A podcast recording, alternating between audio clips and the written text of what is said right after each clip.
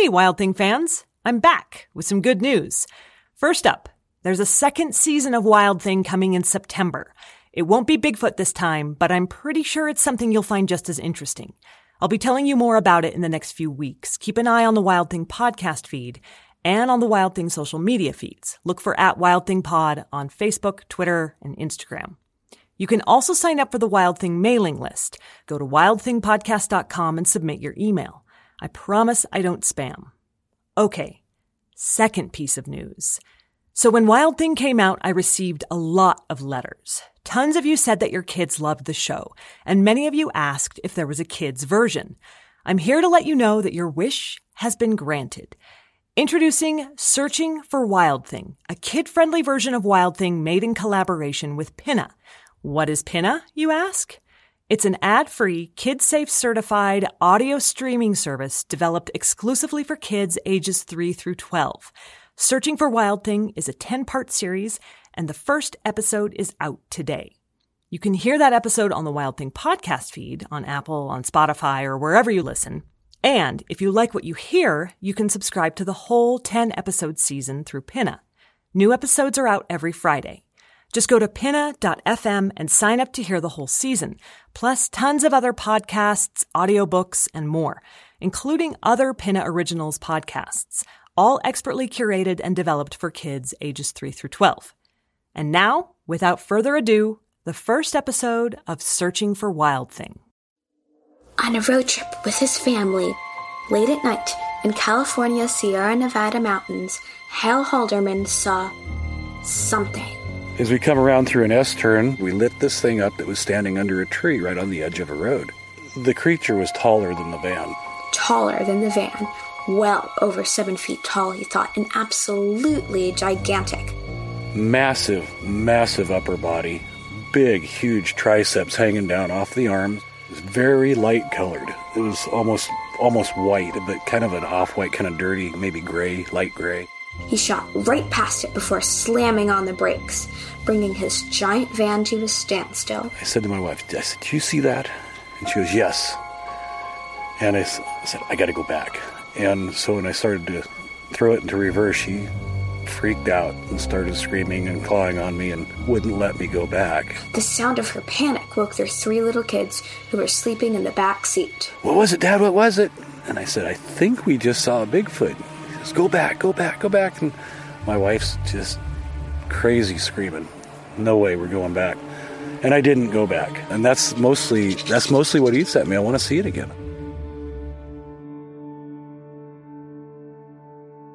We're about to embark on a journey, looking for signs of the unknown. For a creature that I'm betting all of you have heard about, but aren't sure if it actually exists. Bigfoot. Uh-huh. That's right, Bigfoot. My name is Zoe, and with the help of my friend Aster, Hi. we're going to investigate and prove that Bigfoot exists. Um, well, I'm not so sure Bigfoot exists. Wait, what? Aster! Don't get me wrong, I love Bigfoot. I even had a Bigfoot versus Yeti boxing match t shirt when I was little. I've always believed in Bigfoot and still do. I've seen some evidence that shows that he could be real photos, footprints, videos. Um, what I've seen doesn't seem that believable. I mean, photos and footprints and videos can be and have been faked until you find evidence that we can prove is real. I'm skeptical. Well, good thing we have a podcast about it. Now we can get to the bottom of this mystery. Searching for a Wild Thing. On this podcast, we're going to be talking to eyewitnesses and Bigfoot researchers who will help show us that Bigfoot is real. Hold on. We're also going to be talking to scientists and examining DNA to prove that he's not real. Huh, we'll see about that. Until recently, Bigfoot was just a piece of American folklore to me, a spooky story to tell around the campfire. And then there was a bump in the night. uh, what was that? I mean, people love strange and weird creature stories like that. But am I really supposed to believe that Bigfoot is real? All those tales? That's like saying the Loch Ness Monster is real too.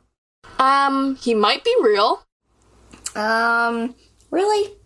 Until recently, I didn't realize people took this stuff seriously, including Bigfoot.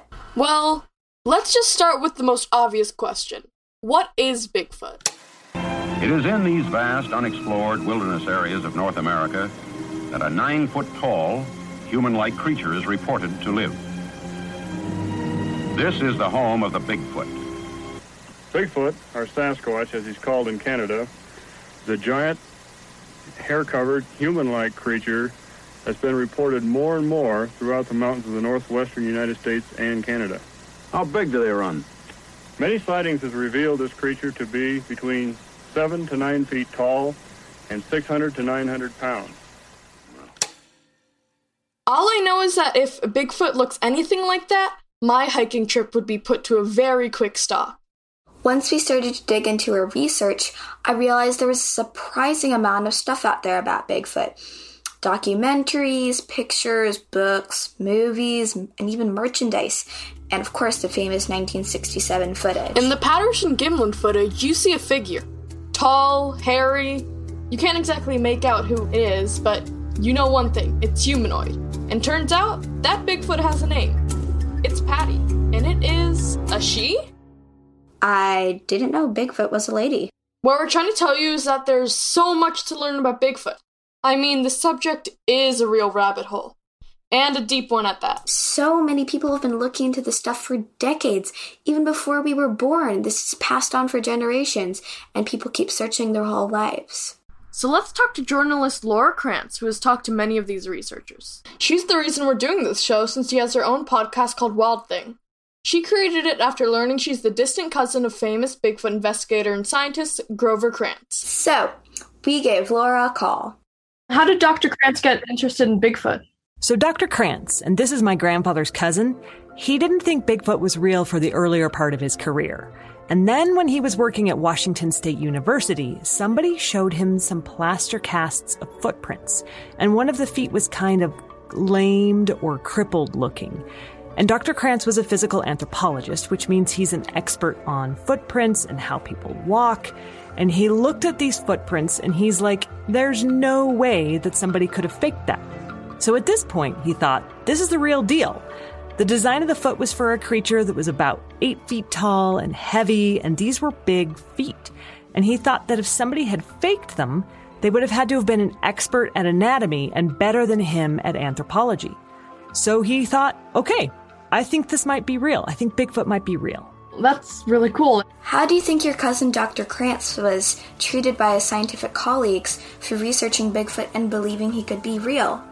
I think he took a lot of heat for that. You know, he was trying to get a promotion at his job as a professor, and it made that a little more difficult.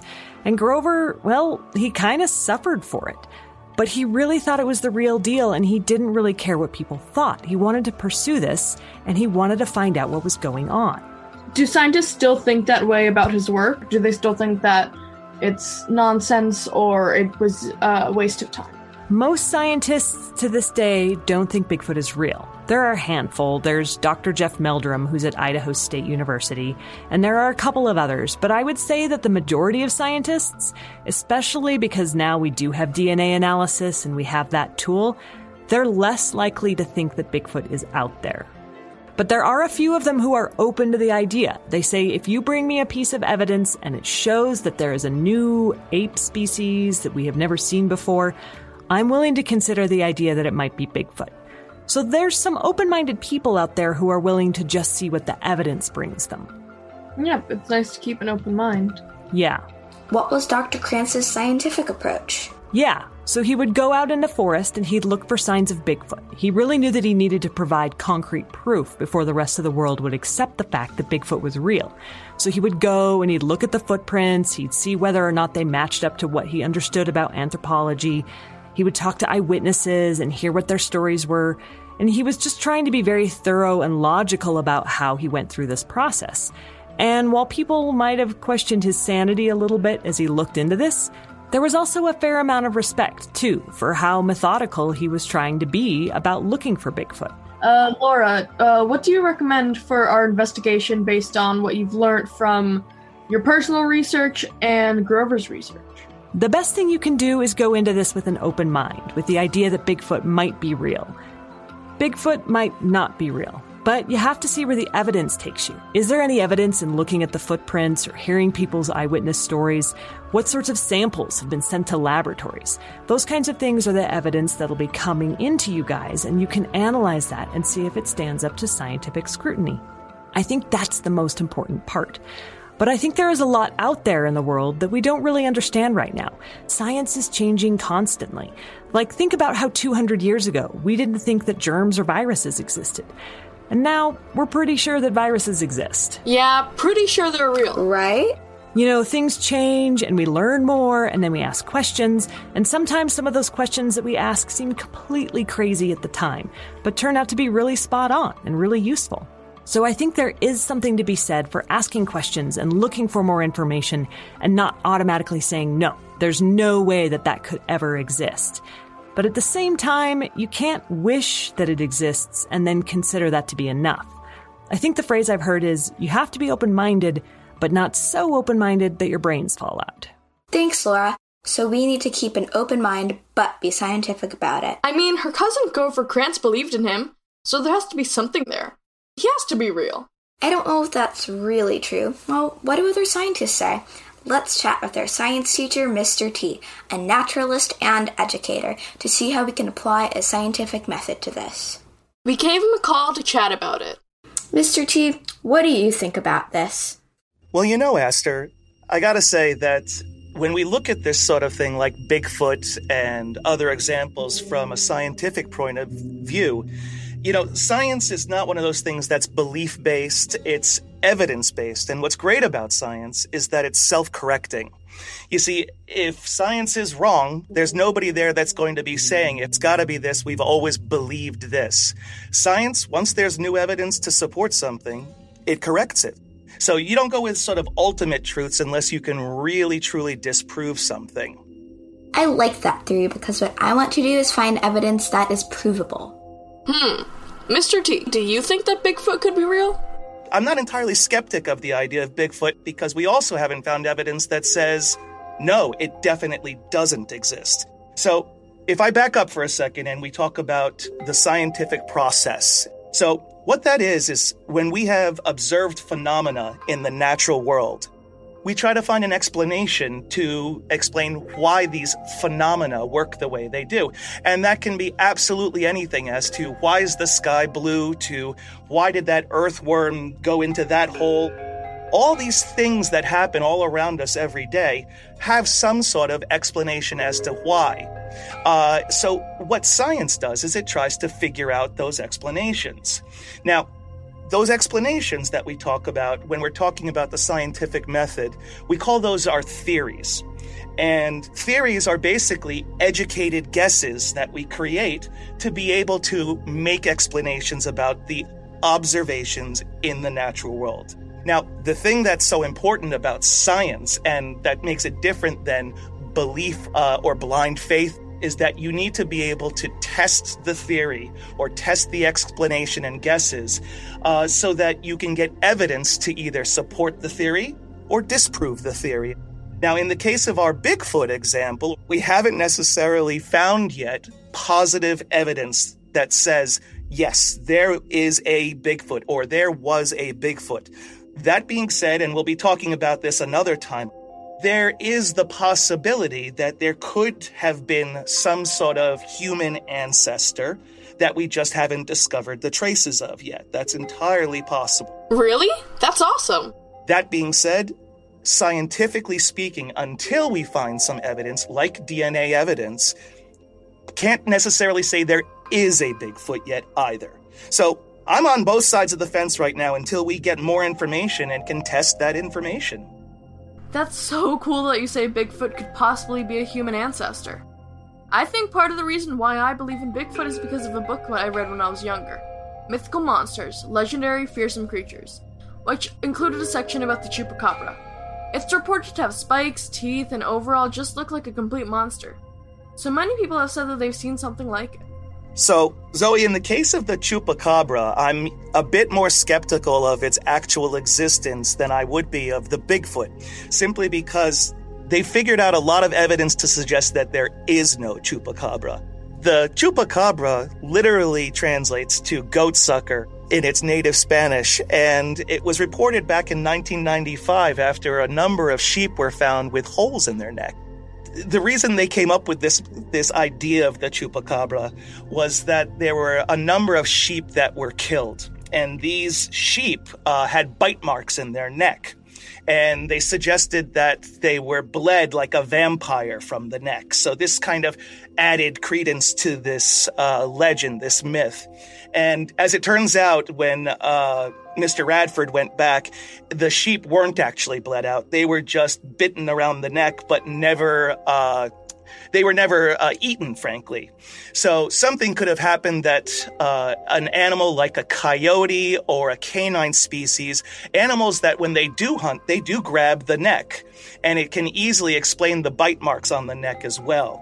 Uh, so, more than likely, what happened here is this was uh, a local predator that was hungry for a meal, and some predators will make their kills if there's a group of animals available to them. Some predators will grab one animal and carry it away to a safe place to eat.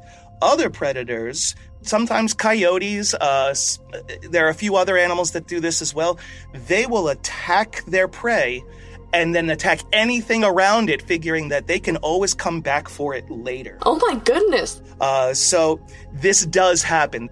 Uh, the other thing that goes sort of against this that they found out was that people who have been reporting the ideas are getting pictures of things that they think are chupacabra, which happened down in the Carolinas.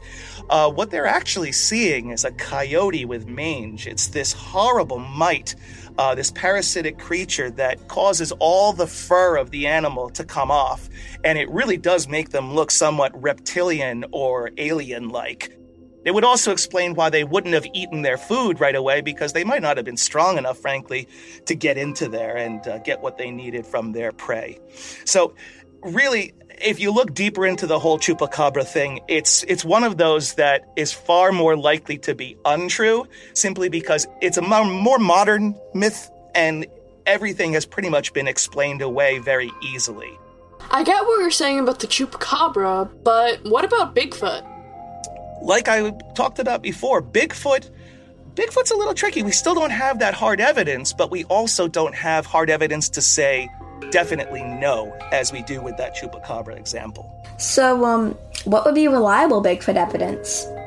Okay, so this is actually a great question because what that brings us to is that discussion we had about the scientific process. Now, evidence is what we're talking about here, and evidence needs to be tested. Now, when you're testing that evidence, you can only test as much as you're able to do with, the, say, the technology that you have. Now, real scientific evidence can be tested, whereas people's stories, uh, you can't test those. It's just a belief. Now, I'm not saying that people are liars. People see things all the time. And so I would never suggest to someone, no, you're making that up. Although, sadly, that does happen. But there are biases, is what we call them, with people's stories and what they see. There's a human psychology element to this. When you see something that you don't understand, your brain, if you will fill in the blanks for you, especially if you're feeling fear or depending upon your emotions. So if you see something big out in the woods, most likely you're naturally going to be scared. That is a natural instinct, a survival instinct. The problem is when you're telling this story later, your brain is going to make that thing bigger and justify the feelings that you're having about it. So when somebody sees uh, some large creature, a, a, bear, a mountain lion, something like something with mange that they can't understand, their brain can create an actual picture for them. Do you think that there's anything possible like this, like with people with bears, um, mistaking them for Bigfoot? Do you think there's anything possible like that, like mistaking a bobcat for a mountain lion? So, what you're bringing up is a really great example, Aster, because I live here in Connecticut and we've sort of had our own little Bigfoot type thing in the natural world here. There's groups of people that have sworn that they've seen mountain lions and that mountain lions exist in Connecticut. Now, they haven't existed here as a population for a very long time. There's been no hard evidence of them. They haven't found scat, which is, of course, their you know, fecal remains. You mean poop? So they haven't found that, which they could do DNA testing on. But here's the interesting point. A few years ago, well, they found one. Whoa, that's crazy they found one. And so folks were up in arms saying, I told you the conspiracy was true. We now have hard evidence. What is, it turns out it was a single solitary mountain lion. It was amazingly, this mountain lion went on what the Australians would call a walkabout. I mean, it just made its way for thousands of miles. And they actually found out that they had been tracking this thing through Wisconsin and other states the scientists were able to take this DNA and they were able to trace it back to those mountain lions that lived all the way halfway across the country. So, still not the case, still no populations that we found. So we'll get into the whole DNA aspect of the potential for a Bigfoot when we look in future episodes about how there were certain migrations of people into the Americas and how there's actually still a lot of scientific uncertainty regarding when people first in fact came over. So we can get more into the possibility of where could a Bigfoot have come from and is it human or is it some other kind of evolutionary line of people? I, I don't think we're ever going to find a real Bigfoot. But if Mr. T believes there's a chance, and he's a man of science, it could be true. I don't believe there's a Bigfoot walking around, but evolution is such a good thing to bring up. I mean, who knows? Maybe there is some giant ape that we don't know about yet. That's what Dr. Krantz thought. I guess that's true. The only way to know is to be scientific about it and research things. We gotta explore and try to find him ourselves on this journey. And I've got so many questions. Could she be real? Is it a living species? Is it a descendant? What about all those blurry images? I mean, what do we do if we catch one? I'd say number one, run, and number two, hide. If they're not real, though, well, why does the myth persist?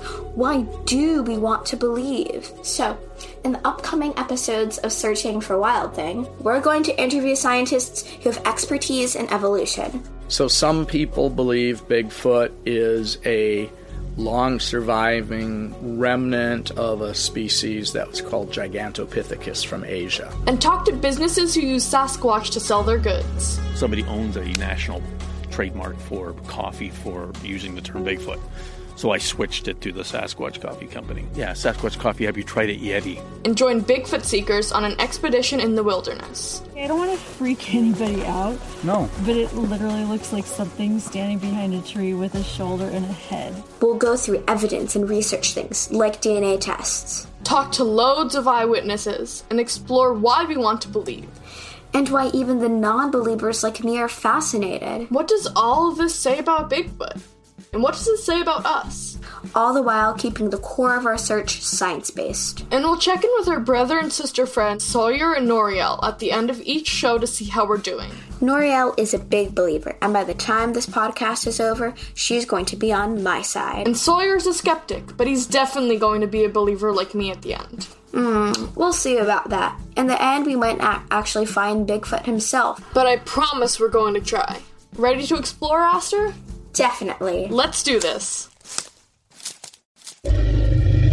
Thanks, Zoe and Aster. I'm Noriel. And I'm Sawyer. Before I listened to the podcast, I did believe in Bigfoot. I've always been a believer ever since I was little. I've never really believed in Bigfoot, and the podcast was backing up my evidence, so I still think Bigfoot is fake and all those are just tales. To prove Bigfoot is real, you need hard evidence. Yeah, but for me, a footprint is enough evidence. Yes, but you don't know if that's Bigfoot's footprint, a fake footprint. You don't have the source of what the footprint is from. The source is Bigfoot. Many people thought the chupacabra is real, but scientists proved this wrong, and that's probably going to happen with Bigfoot. Mr. T said, as in the state of Connecticut, mountain lions are not present. And eventually they found a mountain lion. I mean, what if Bigfoot is like this mountain lion and there's just one of him? Bigfoot could have migrated thousands of miles, but what does that prove? Um, it, it proves that he prove. could be real. But it doesn't. We'll see. I'm excited for the next episode. That was the first episode of Searching for Wild Thing, a kid friendly version of Wild Thing. To hear the rest of the season, go to pinna.fm to sign up for a subscription.